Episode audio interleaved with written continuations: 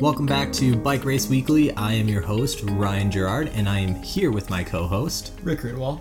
So, uh, this last weekend, really exciting stuff. It was the Paris Roubaix in the World Tour world. Possibly the most exciting race of the year. Yeah. Some, some may say. That I, it- I, I tend to be in that camp as well. You know, I think every single year, uh, Paris Roubaix is pretty much the best race of the year. N- There's never a dull Paris-Roubaix. I think it's always an interesting race. And, I mean, of course it is because it's one of the, the gnarliest races with the, the largest and most uh, insane cobblestones on the World Tour calendar. Yeah, it's it's kind of like one of those races where you don't want to look away because at any moment anything could happen. Like uh, a big thing that happened, Wout van Aert uh, double puncturing, and then gets a new bike. Not much, uh, much farther, he crashes that bike. Yeah, I mean, getting yeah, right, getting right into it. Wout van Aert coming into this race being one of the favorites, which was a little strange because he's only ridden the race one time, but obviously he's on some really good form this year. And you just said it, he had some terrible luck, crashing, um, running into mechanicals. Um, you know, he still even managed to make it back. He caught back on, made it back into the the winning group until he eventually got dropped out due to you'd have to say just fatigue of having to motor his way from the very back of the field, actually off the back, to the front of the race. Yeah, that's pretty incredible. That you know, most people would just be content with making it up to the main group. You know, with uh, Right. Peter Sagan, Greg Van Avermaet, Philippe Gilbert. you know those guys Right. but he didn't just do that he he took that and then took it to the next level he then attacked those guys pretty much as like as soon as he got there Yeah. But to rewind things back a little bit, let's start from maybe earlier on in the race, the beginning of the race. It was a extremely hard race. Like the first two hours of the race for you know, for most races on the calendar are generally are generally, you know, um, the breakaway gets away and the time gap's established and then the field kind of works on bringing it in. That didn't really happen in Paris Roubaix. The first two hours were extremely hard with nobody really wanting to let the breakaway go. And I think eventually a group of three riders got up the road, kind of having like a soft gap on the rest of the field. But I mean, pretty much from from the beginning of the race, it was just super hot. you know what one thing i noticed was like half the teams in this in this year's Paris Roubaix were like domestic teams Well, that's i was kind of surprised by how many like non-world tour teams there were I mean, that that's kind of like how do you feel about that Well, well, every year they give uh, a number of wild cards to pro continental teams. I think Delko Marseille, Roompot Charles was in there. Um, uh, there, you know, there's just like a variety. Cofidis, that's another one. It, I think it's kind of neat actually, um, because it gives some of the smaller teams a chance to to you know contend with some of the larger teams, and you know these pro continental teams are also pretty good too. There was no a number of riders in the top ten from the pro continental team, so they definitely had some horsepower in the race, and you know maybe they didn't animate the race, but they were in the race and they raced for sure. I would almost prefer to see like a pro continental Paris Bay that's like the day before the Ah. World Tour race. Yeah. Kind of keeping that separation of World Tour and pro continental.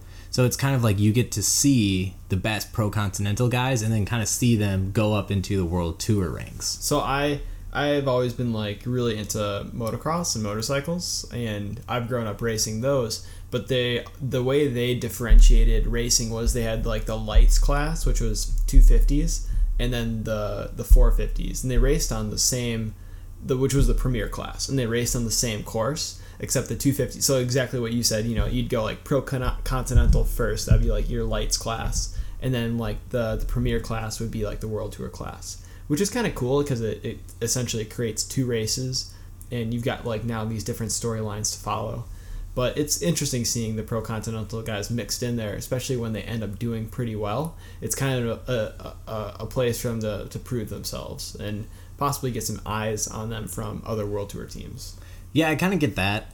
Um, I guess I'm just one of those people that just doesn't notice them. Yeah. Like they're just kind of there to me. ryan just looks at him like the plebs huh Yeah. they're just uh, they're back of the pack It's just like they're just kind of there. yeah You know, I the mean, guys who go out in the breakaway, it's just kind of like they're just there so everyone else can take a break. the tv time breakaway right The TV time breakaway. Yeah.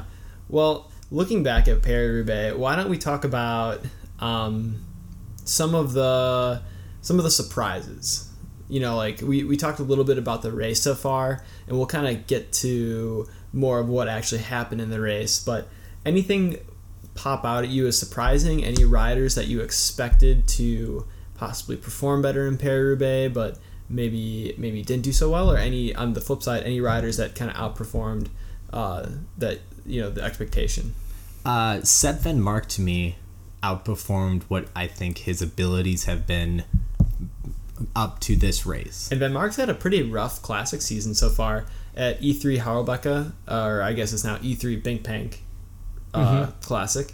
He he had a pretty bad crash, and he had a really really hard knee. shot to his knee. And I think it was uh, doubtful that he would have even been racing Tour of Flanders. Yeah. Uh, never, nevertheless, Paris Roubaix, which is a much more difficult, you know, probably physiologically difficult race than Tour of Flanders.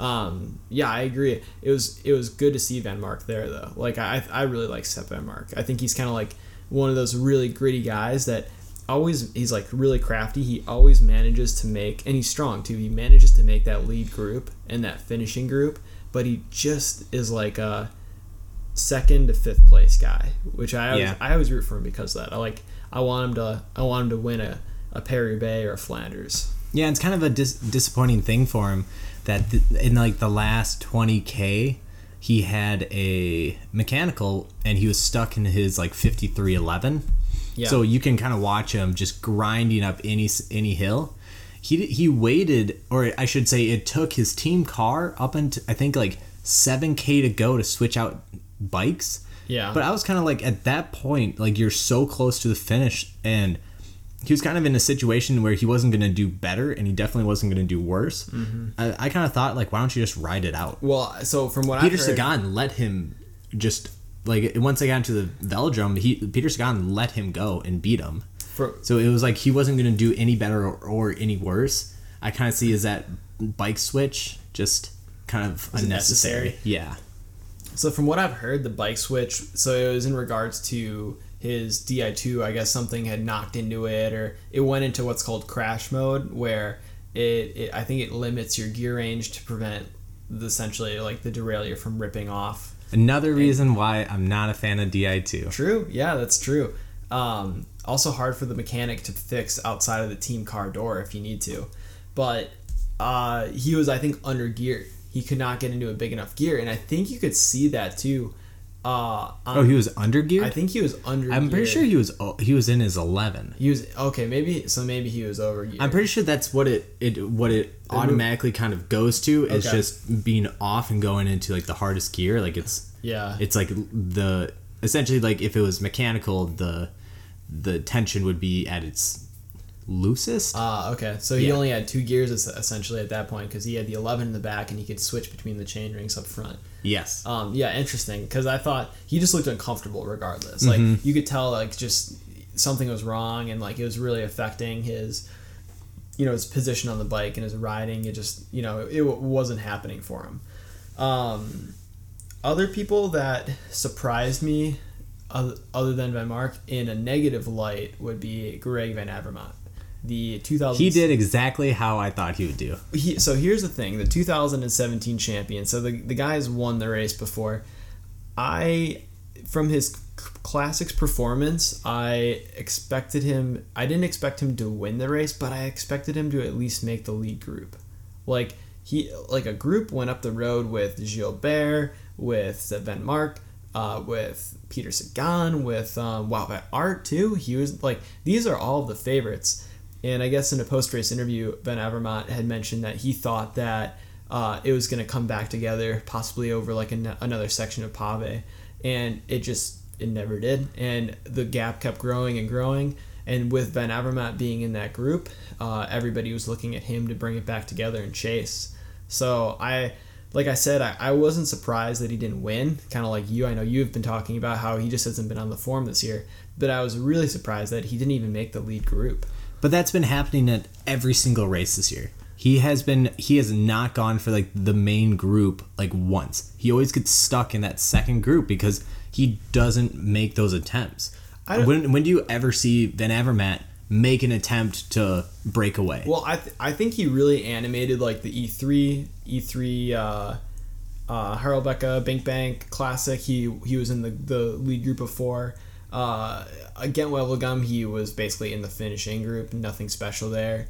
Um, but that was also a race where no breakaways got away. That's true, He was just yeah. in the group in the main group. That's a good point. Yeah, and then I'm trying to think what other what other races aside from that. Yeah, I mean, I guess that, that's a good point. You know, like I think he's it's kind of been up in the air whether he ends up actually being in that lead group, but more often than not, he's he's just kind of He's just out, he's just right. a good rider, a good top 15 rider. Uh, I mean, I think he's better than I think top 15. I think he had one good season and he has not been able to like hold up what everyone thinks he is. I, I think a lot of it is a team issue, and I That's a huge part too. to be honest, I think the the theme of this classic season is teamwork equals dream work. You know what I'm saying? He must be getting paid a lot at CCC. Well, or his yeah, or they just can't sign anybody else uh, because in 2017 Daniel Oss attacked and was part of I guess a, a late race breakaway that made the favorites chase, which put Van Avermaet in a good mo- move because he had to do no work, right? So like I think in 2017 and 2016 um, Van Avermaet had Daniel Oss on BMC, who Daniel Oss in in his own right could probably win some of these races if he was if he was left to his own uh, priorities. But he's uh, he's kind of that consummate teammate and classic strongman. So I think without having like another strongman on the team, uh, Van Avermaet just he can't do it alone. Like he doesn't have anybody else on that CC team to really back him up. Yeah, I agree with that. And I think the teamwork aspect too, if you think back to all of the wins this year in the classics, I mean, think of a classic that wasn't won with excellent teamwork. I mean, Tour of Flanders last week, we had EF Education set up Alberto Bettiol perfectly in the finale. Uh, the week before that, I think we had uh, Ghent Wevelgem, where um, Gaviria set up Kristoff in the sprint Yeah, perfectly That was really good. the week before that we had E3 where uh, Stybar just had to sit on the race winning breakaway because he had Bob Jungels and Gilbert in the in the chase group. I mean, this entire classic season, it's every single win has come off the heels of just excellent teamwork. I think Etixx did, or no, they're not Etixx. They're The, the, the Deceuninck. Deceuninck Quickstep did a really good job with teamwork uh, at at Roubaix, especially Yes. when uh, they started off with uh, young. Who was it? Was Uh, it Jungels? No, it wasn't. Eve, oh, uh, the one crashing? Who who got third? Oh, uh, Eve Yves Lampaert. Yves Lampaert went on a breakaway, and that's. No, I'm, I'm getting myself mixed up. Let's see. They attacked. Oh, okay. So with uh, later in the race, Gilbert attacked at 50k. Okay, that's that's what I was thinking Yeah. of. So Gilbert, I and I think actually, And then they got two teammates in that break, and then uh, what was his name? Ye- yeah, yeah. So uh, Eve Eve, Eve. Lampaert, Eve yeah, then went on an attack that was brought back, and then that's when, and then at like f- twenty or fifteen k to go, uh huh. that was when Philippe Gilbert attacked. And Yes. that the the uh, Lotto guy was it Lotto? Um, Katusha, Katusha guy. Niels Nils Politt. Nils Politt went with him. Yep. But then about a k to go or like a, a mile to go, uh, he stopped. Gilbert stopped pulling, Right. And But- this was right before they got into the velodrome. Yeah. Yeah. but uh, what's his name? Eve. Eve. I can't remember these Eve. guys' names. It's, it's spelled like Y V E S. So no, no, the a- uh, Katusha guy. oh Niels Nils Politt. Yeah. Niels had to pull because Yeez Eve- was was Eve- hot on their tail. Well, yeah. Yeeve, uh, Yeah. was hot on their tail.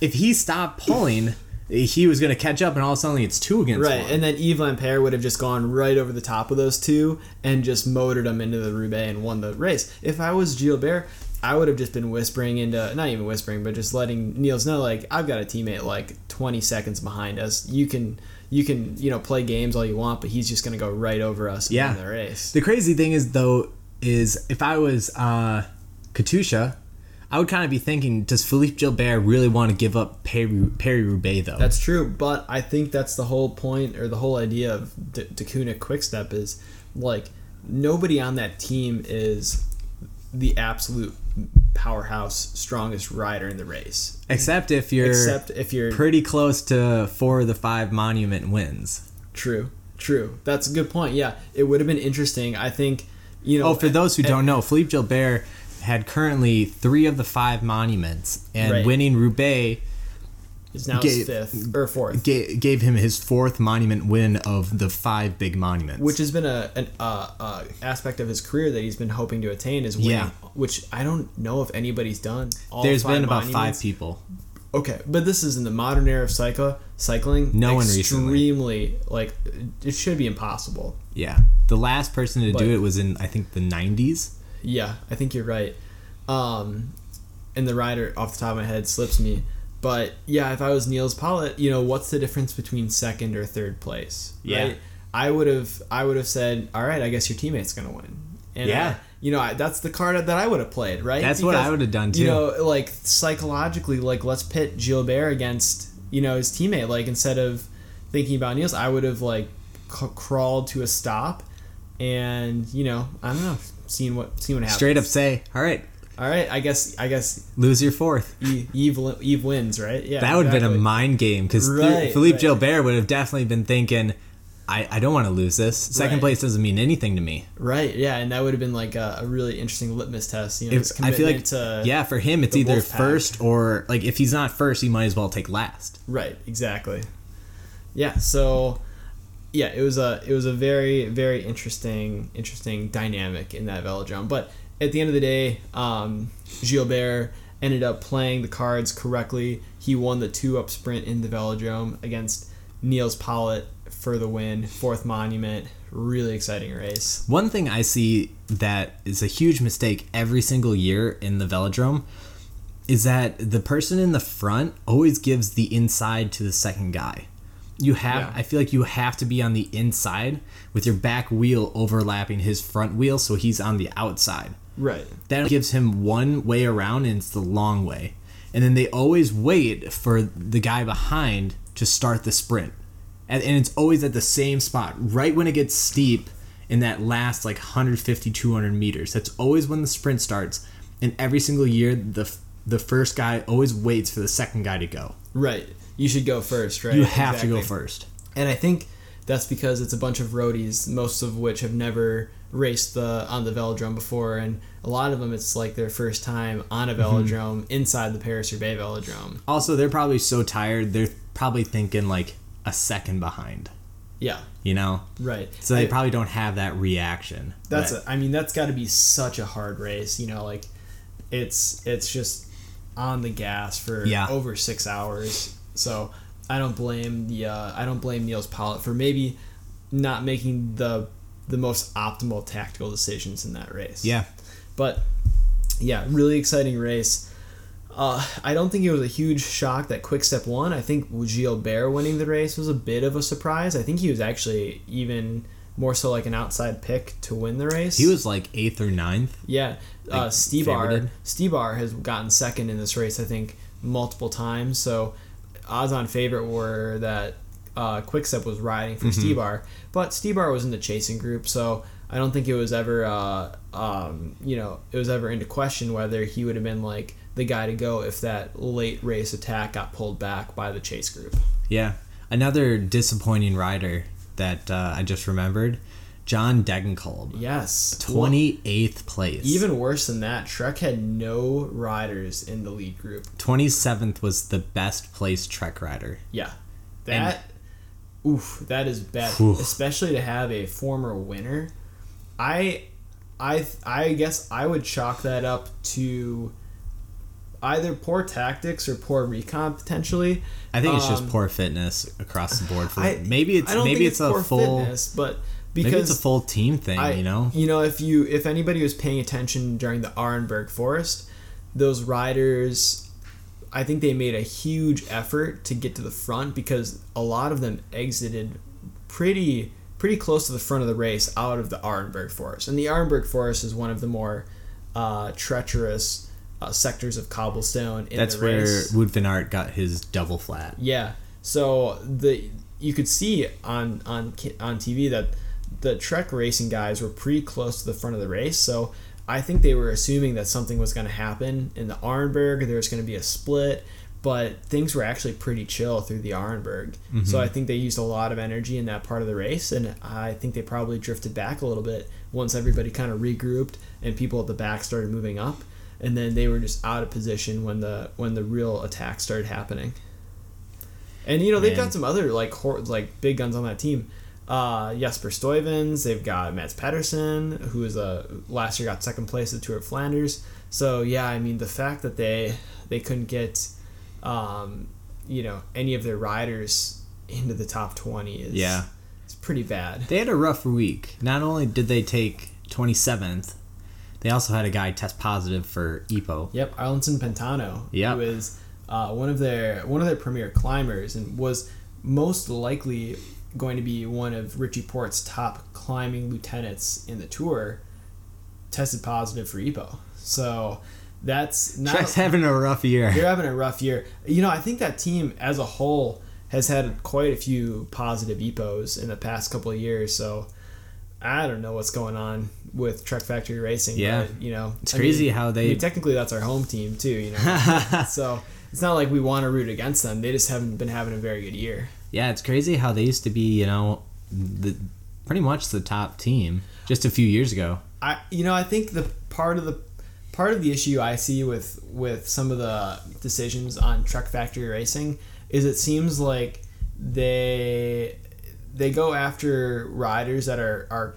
pretty past their prime. I would say Next year they have um, you kn- you know like they picked up Nibali. Next year they have Nibali. Yeah, see, I I don't think that's a good. They they they pick up riders that are great for branding.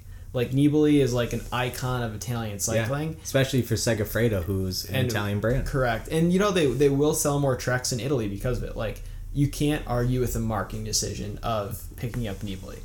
And there's something to that because unless you win the tour, you know, like you're probably not going to be selling you're probably better off getting somebody that has more of a a status in the peloton. Same thing with Contador, right? So like Contador was a Spanish cycling icon, and they've got him on Trek for life, most likely.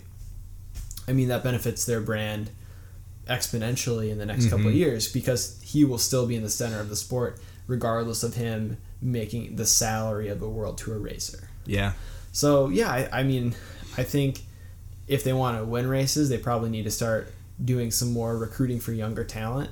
Um, but then again, I mean, Gilbert just won Paris Roubaix at age 36. So, but it's also crazy because on or is the women's 37? 37? 36, I believe. 36. Okay. Uh, but it's also crazy because on the women's side, they're killing it. Yeah, I Jolanda Neff, uh, Lizzie Deignan, Emily, Emily Batty. Uh, Well, I mean, that's mixing mixing in mountain bike and road. Yeah, I guess so. I- but, but- still, on this well- on the same thing, it's like they have every. They probably have four or five of the top ten most popular women. I mean, if we're talking about road, I think they've had like they've definitely had a better season than the guys. I don't think they've had anything crazy. I think Ellen van Dijk won. Oh, Ghent Wevelgem maybe. I think she won. I think she won Ghent Wevelgem, um, which was a big win for them for sure. I'm pretty sure. I'd have to double check that. She definitely won one of the the larger classics, but you know, not Tour of Flanders and not Roubaix for sure. Um, but yeah, I mean, in general, I agree. Their their women's team is definitely outperforming their men's team at this point of the season. We'll see. We'll see what happens when the, um, you know, the tour comes around. But I I personally don't have a lot of faith that Richie Porte is going to do anything but crash out of the tour. Yeah, I don't either. It's just it's been a rough like last five years for him. Yeah. Ever since he left Sky, even Yeah. his last couple years on Sky, it's been pretty rough for that guy. So we'll we'll see what happens, but not holding my breath. Uh, the other disappointment for me was uh, Taylor Phinney. Oh yeah, He not in his performance per se, but he got a mechanical, right. and then his team car went straight past him early in the race, too. early in the race, so he had Yeah. to drop out because of that. That is a bummer. I know this was like this was probably the the race that had the most promise for Phinney. He got Yeah. eighth place in this race last year. This And was the race he was targeting this this, was year. yeah this was his his targeted race and what a bummer to you know it's one thing to crash out it's one thing to me- mechanical out but it's another thing for your team just to kind of like drop the ball Yeah. especially early in the race And for those who don't know, when that happens, they just get picked up by what's called a SAG vehicle. It's essentially like a Yeah. big van that comes by, and whenever there's they hit a rider, they say, "Hey, you either you either kind of getting back on your own, or you get in and you call it a day." right right because if they get once they get passed by the sag wagon That's essentially that's the, end, of the, race. race. i mean they're they're on open traffic Yeah. at that point Which actually in Perry Roubaix, a lot of people will say no to the SAG vehicle. yeah they want to finish the because they. It's want to finish the race. Right, and you're on cobbles. Like, there's not many cars driving on those roads, so you're probably Yeah. okay. Um, well, so anything else on Perry Roubaix, Ryan? Any other Uh, insights, thoughts? That's Exciting that's, race. That's about it. Uh, I, we should probably touch on Peter Sagan. Yeah, good yeah, race, should. or the it's lack, just- the lack of Peter Sagan, I guess. I say I think he did pretty well. Yeah. Um, I just think he. I don't think he had it in the last twenty kilometers. he lost Daniel Oss. Yeah, I uh, think that that was a big hit for, to him. Yeah, I think a little. He had a the ha- mechanical or something. He actually had a crash. Daniel Oss had a crash, and I don't know if he pulled out of the race, but he definitely got dropped off of the lead group or the the, the main group. And you know, Daniel Oss is definitely. I mean, we talked about it before. Like, you just need some teamwork, and that's like Peter Sagan's right hand man in the classics. So, you know, he was just isolated, right? And especially with having two quick step riders attacking the the main race winning breakaway to get away with Gilbert and Nils Politt. I mean, everybody just looked at Peter Sagan to to pull it together, and he he ran out of gas. And you know, he's he's not had the best spring uh, with getting sick and not being in, in his in his best form. Uh, kind of a disappointing day for him. But honestly, kudos for him because that was a real ballsy move from like sixty-five k out, something like that. very similar to where he went last year and won the race. Yeah. and he actually so last year he had bridged to Stefan Dillier, and it was a two man the, the it was a two man break into the velodrome. Um, but he wasn't. He just didn't have the the muscle or the legs to drop his other breakaway companions, and um, he made it to the race winning move though. I mean, Yeah. he went. And you're right, he went pretty far out. So honestly, kudos for him for that race-winning move. But uh, yeah, he just didn't have it for the Yeah. last twenty k. Just a bummer. Yeah, you could tell that he was pretty beat up by it. I mean, we kind of talked about it before. He pretty much just let Sep Vanmarcke go because they went into the Yeah. velodrome together. Sep Vanmarcke kind of went up to do a sprint, and Peter's gone pretty much just sat up and it's just like, Yeah, yeah, it's like have, have fourth place, right? Yep, I, I'm. He's essentially last place. It's, Yeah, if you're not first, you're last. Yep. Yep.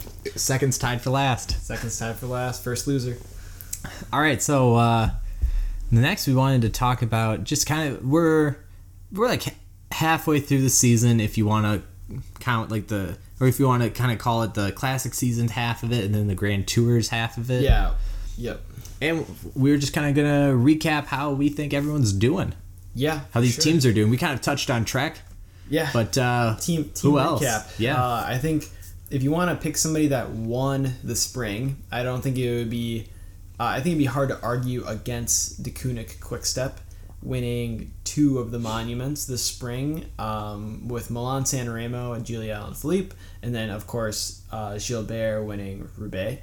I mean they had a they had a, a pretty phenomenal spring, and then many other wins too with with Stybar winning a race, and they also had I think the most number of winners on the team.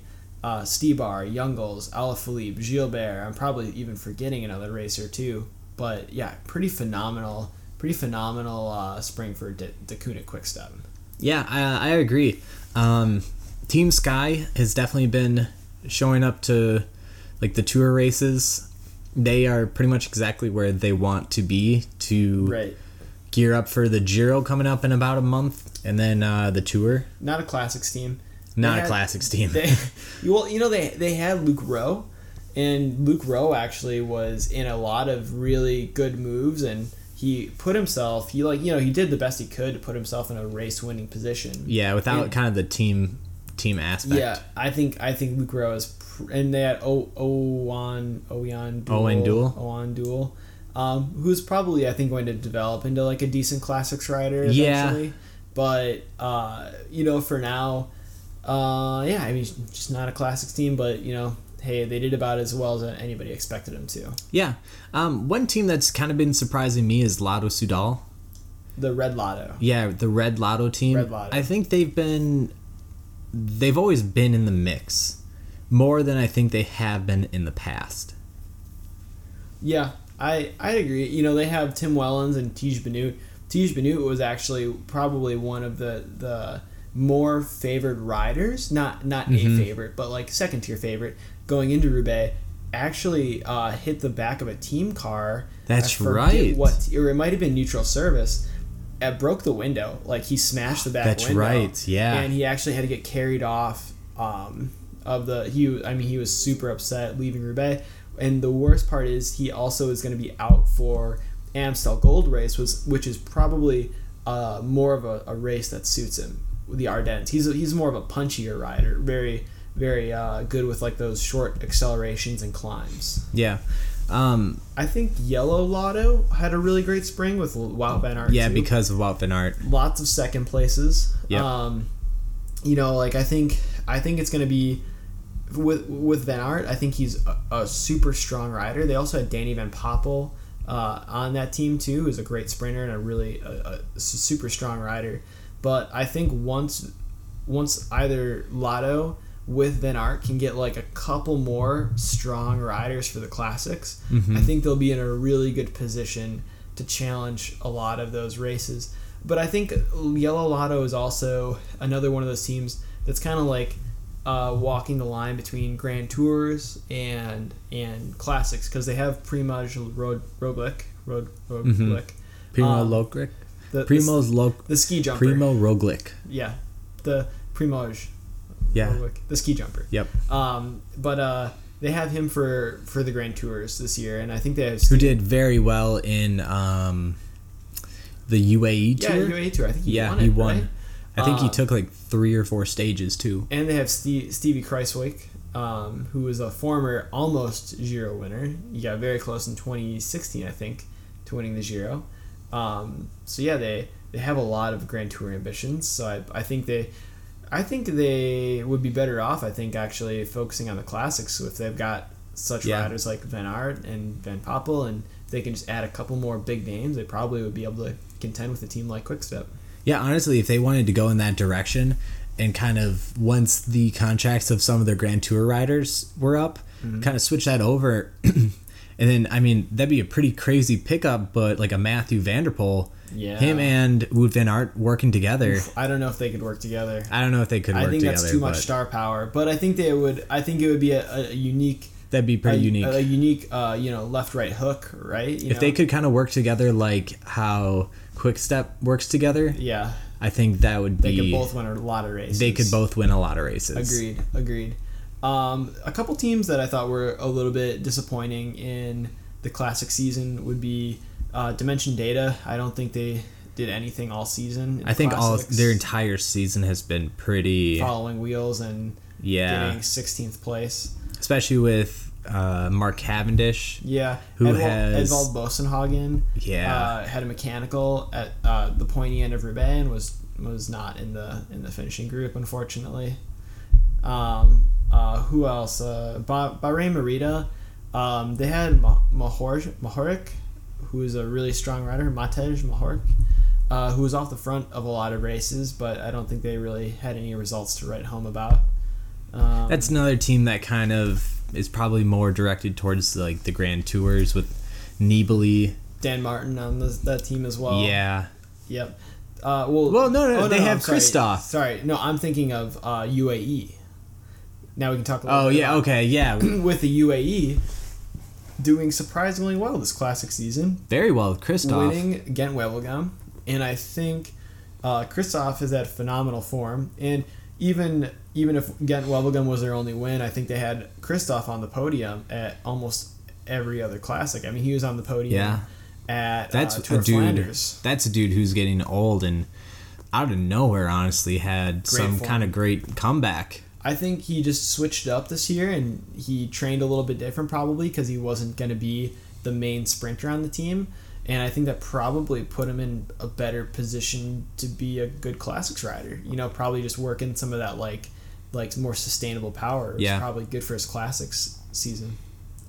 Yeah, uh, I mean, I'm sure there's plenty of other teams that we haven't talked about. Is there anybody else you wanted to touch on? Uh, why don't we talk about uh, real quick about Mark Cavendish and Marcel Kittel? Oh yeah, because they've been kind of in the news about having a bad season. Mark it? Cavendish kind of coming off of that illness, but still, it's kind of getting farther and farther away from blaming it on the illness, uh, where he's just not been not been where he has in the past. Uh, Marcel Kittel, which just kind of seems like he's like just given up on bike racing. I know uh, Katusha has even come out and they're no longer trying to kind of cover for the lack of performance. They've blatantly said that they've had like an emergency meeting with Kittel, who is undoubtedly the highest paid rider on Katusha, um, sucking up most of their budget. And even at Scheldeprijs, which he's won, I think, five times, um, he was dropped and got 99th place, finished behind the lead group. And Scheldeprijs is a flat race. That is a race for the sprinters. Yeah, So the fact that you know he's getting dropped from these races where he should be should not only be doing well but should be winning. Like there's I think there's a few riders that have that expectation, but Kittel definitely has that expectation. They also mentioned about how, you know, even in their team meetings, he doesn't pay attention. He just acts like he doesn't care. Mm. Uh, I, th- I think he's kind of over bike racing, honestly. Well, I don't know if it's I- it's about the team that he's on or maybe he's just burnt out. But uh, I, I don't know if it's over bike racing. I think he's just got such a personality and such a ego. I I mean, you know, like there's there's two teams where the riders leave and they never can seem to do as well as they did on that prior team. And with the classics, well, with Grand Tours, that's Sky, right? Every rider that leaves Sky seems to do worse wherever else they go. And that was with uh, uh, Quick Step. Every rider that leaves Quick Step seems to do worse anywhere else they go. And Kittel was the the guy on Quick Step. I mean, he nearly won the green jersey at the tour if it hadn't been for uh, a crash in one of the mountain stages that kind of took him out of contention. But and he also did really well when he was on Argo Shimano. yeah, yeah, he did really a well on great year. Shimano as well. Um, I think he's had a lot of expectations at Katusha, but I think he has not had the same kind of like uh, sprinting lead out infrastructure. Like Deceuninck is is a sprint classics team. I mean, that's what they're there for. They're not they're not doing a GC rider. They're not there to win the Grand Tours. Whereas I think uh, I think Kittel needs a really good lead out to do well in these sprints, and I don't think he gets it from Katusha. I agree. That's all I got for Yeah, that's the I- recap. we got we got to yeah. I think I think we got to move on to something else, right? Yeah, I'm sure we're missing some teams or some Yeah. riders. Oh, one team, uh, another one, Astana. Not super impressed with Astana. I just want to add that I think that I'm more. There's more teams that I'm not impressed with this season than I am impressed with. Uh, real quick note: who I I'm actually very impressed with is Mitchelton Scott's Adam Yates. Okay, He's yeah. been doing not phenomenal. so not in the classics realm, but on the stage race yeah, side of things. I think he he is my pick for the Giro this year. well, he was so close last year. so Adam Yates is going to the tour. Oh, Sha- Sh- Simon. Simon Yates. Simon Yates is going to be the uh, the Giro guy, the former winner of, Okay. Vuelta.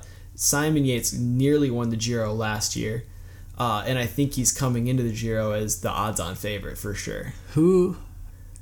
I know Adam Yates has been doing very well recently. Right, the Volta a Catalunya. Yes, yeah, I think he won or won a stage or won a couple Um, stages. I th- I believe he won the overall. I know he won like two or three stages. And I know he was very close. I think it maybe it was Simon Yates then, who did he won a TT this year? Was that Simon? I think that was Simon. Yeah. Yeah, I th- and that was pretty much that was a big reason why he lost the Giro was because he then couldn't he I shouldn't say that's why he lost the Giro because he he lost it on the stage what it was like 17 It, or like, something it was like 18, I 18. think, actually. from Chris Froome's 80 kilometer attack. Right, But right. I think uh, they're young guys and they're really only going upwards. Yeah, I, they're exciting to watch too. Really good riders. Um, you know, let's talk about some other cycling news though, which is not really race related, but it's a race against the clock, as some may say, which is the hour record. Uh, now, now held by a new rider, Yep. Let me bring it up here. I have the Victor Victor Campagnol. Campenaerts? Yeah, something like that. Campenaerts.